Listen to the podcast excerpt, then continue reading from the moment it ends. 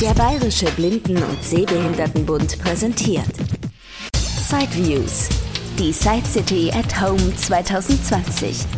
Interviews rund um Technik und Hilfsmittel für blinde und sehbehinderte Menschen. Von und mit Christian Stahlberg. Jetzt im Gespräch mit Bardo Hoffmann von der Visiobrei Vertriebs GmbH. Ja, ein Hersteller aus äh, Jena, der die Baumprodukte übernommen hat, haben wir letztes Jahr schon mal ausführlich drauf eingegangen.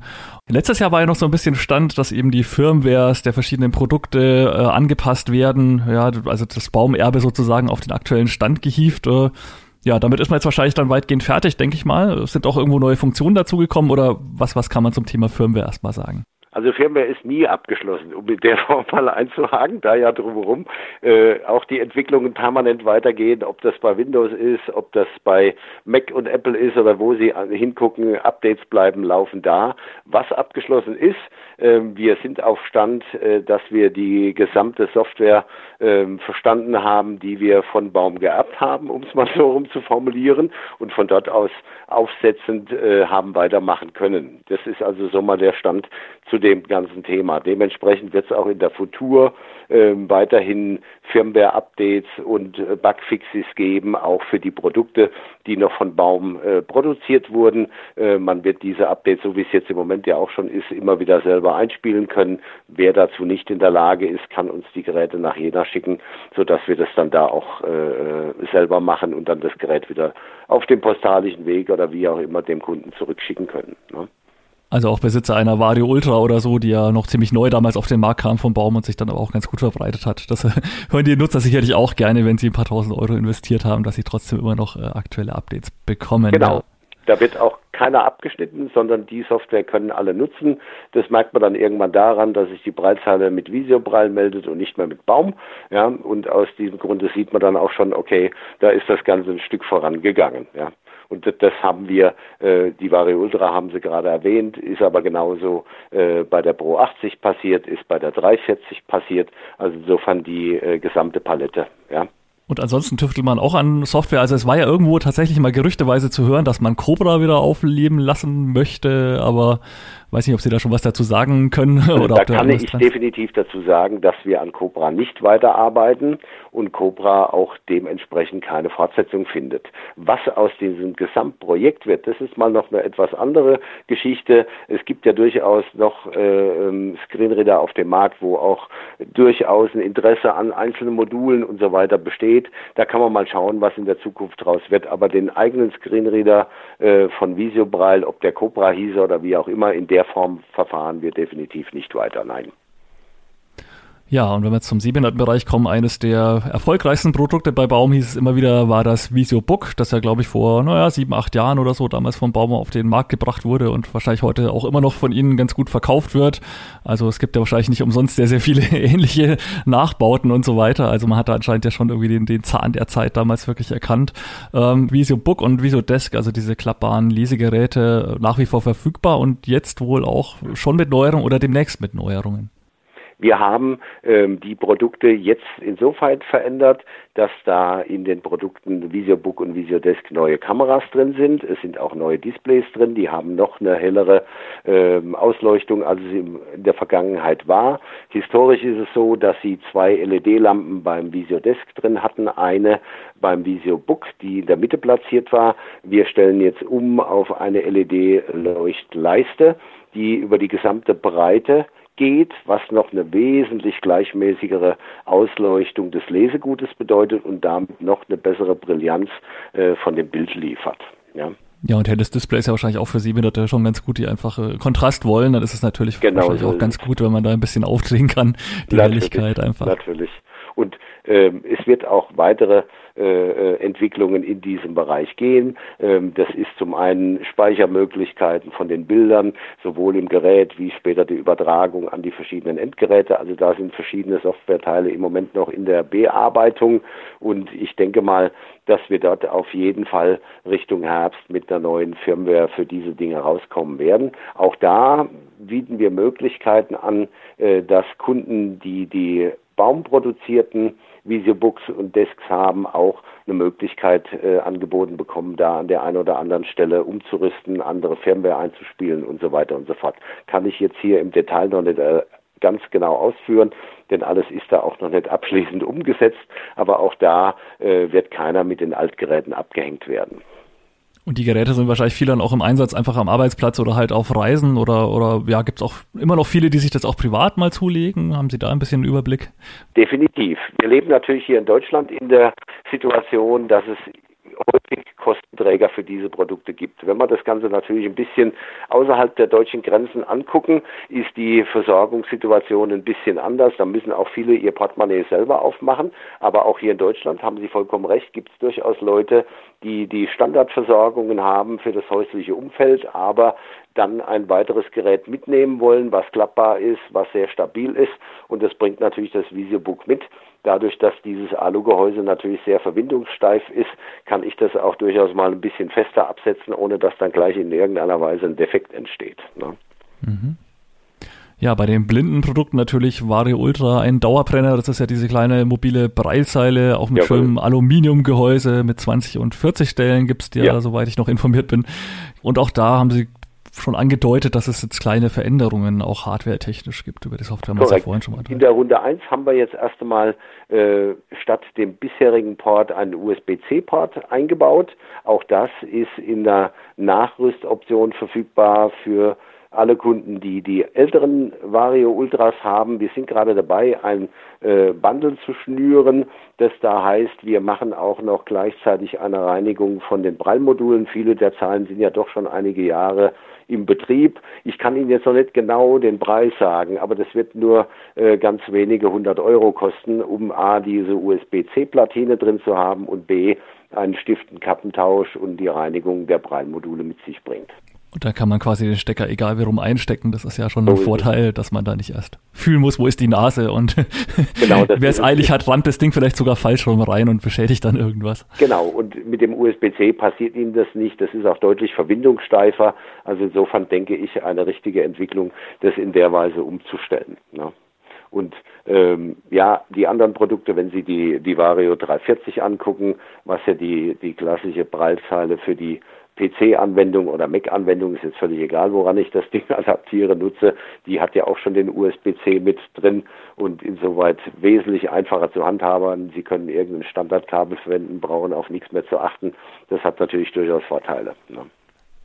Irgendwo hieß es mal, dass die neuen Vario Ultras, die jetzt verkauft werden, irgendwie noch nicht so mit iOS kompatibel sind, dass man die gerade nicht ans iPhone anschließen könnte. Es gibt immer mal wieder Softwareentwicklungen, wo zwischendurch ein bisschen was äh, von Treibern nicht mitgeschleift wurde. Und das ist richtig, das war auch bei dem iOS so, das trifft auch nicht immer nur gerade uns, sondern es trifft auch noch ein paar andere Hersteller, wo man dann leider wieder auf das nächste Update warten muss. Also insofern aktuell sind mir da keine Probleme bekannt. Zum Jahreswechsel äh, 19 zu 20 hin, wo das nächste rauskam, war zwischendurch mal eine Abklemmung da. Das ist absolut richtig. Da ging das Ganze nur noch über USB.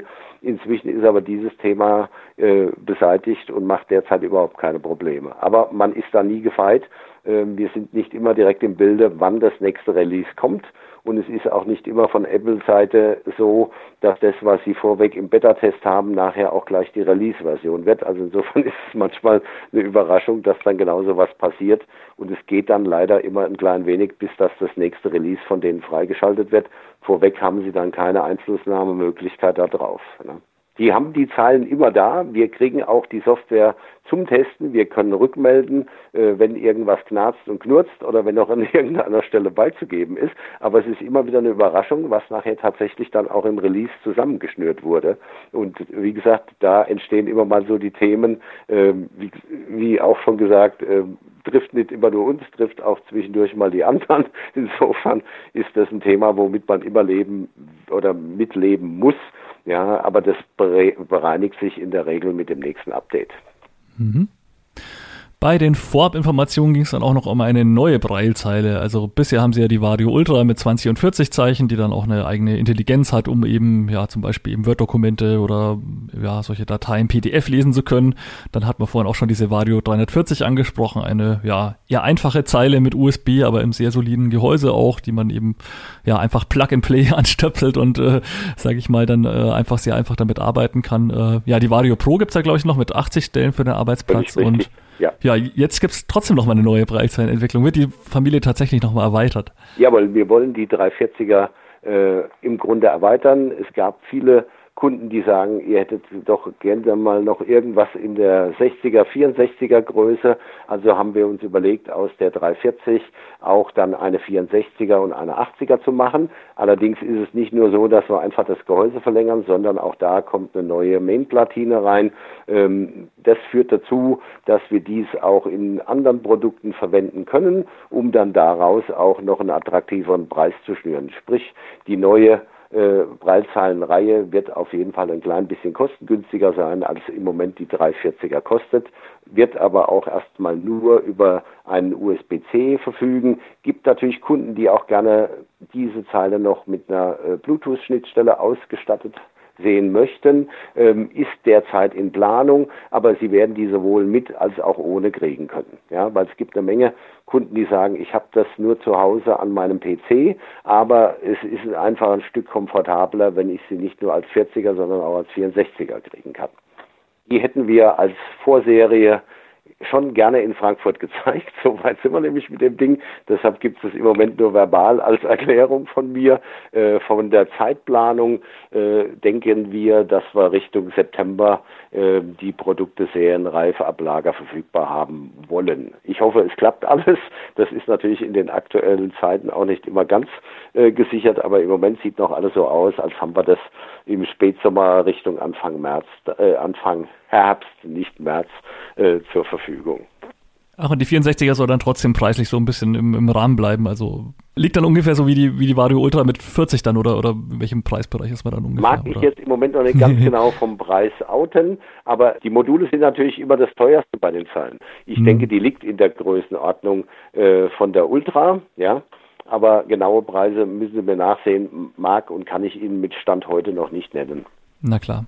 Und vom Navigationskonzept dann her wahrscheinlich auch wieder so diese berühmten Display-Tasten an den Seiten oder ja, oder überlegt man sich noch zusätzlich an der Front auch irgendwas anzubringen? Oder? Nee, wollen wir nicht. Nee. Die bleibt in ihrer Einfachheit so erhalten, wie es ist. Es wird da drin noch eine Konfigurierbarkeitsmöglichkeit geben, damit ich dann da, egal unter welchem Screenreader ich sie benutze, von der Belegung auch noch ein bisschen individueller gestalten kann. Aber wir bleiben bei den drei Tasten rechts und links.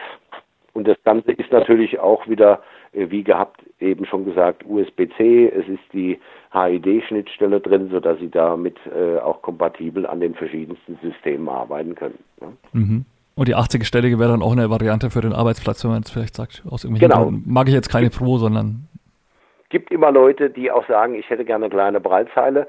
Der Vorteil von der äh, Breitseite 340 ist ja die, dass ich sie in beide Richtungen drehen kann. Dann habe ich im Grunde auch noch eine Handauflage, um hinten dran die Tastatur schnell zu erreichen und eben nicht so eine komplett große äh, Tastatur äh, Auflagefläche haben möchte wie bei der Pro. Ja, insofern ist die 80er auch weiterhin eine, die die Kunden gerne mögen, weshalb wir uns entschieden haben, eben dann die drei äh, Längen auch anzubieten. Ne?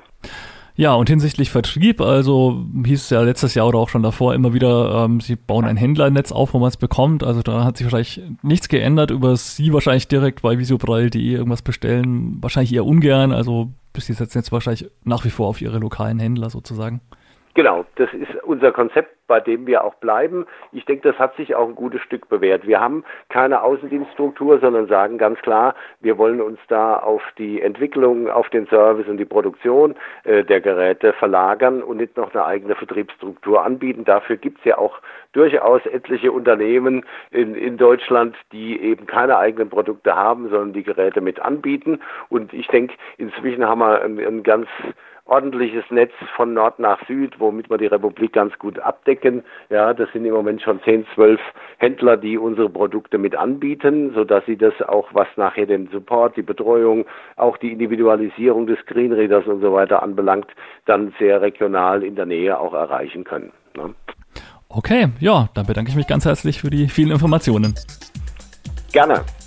War mir eine große Freude, wieder mit Ihnen zu telefonieren. Weitere Informationen zur Visobreil GmbH aus Jena gibt es unter www.visiobreil.de oder Telefon 03641 20 816 400. Das war ein Beitrag aus Sideviews, der Podcast mit Themen rund um Technik und Hilfsmittel mit Christian Stahlberg. Weitere Informationen unter www.sideviews.de. Ein Angebot des BBSB.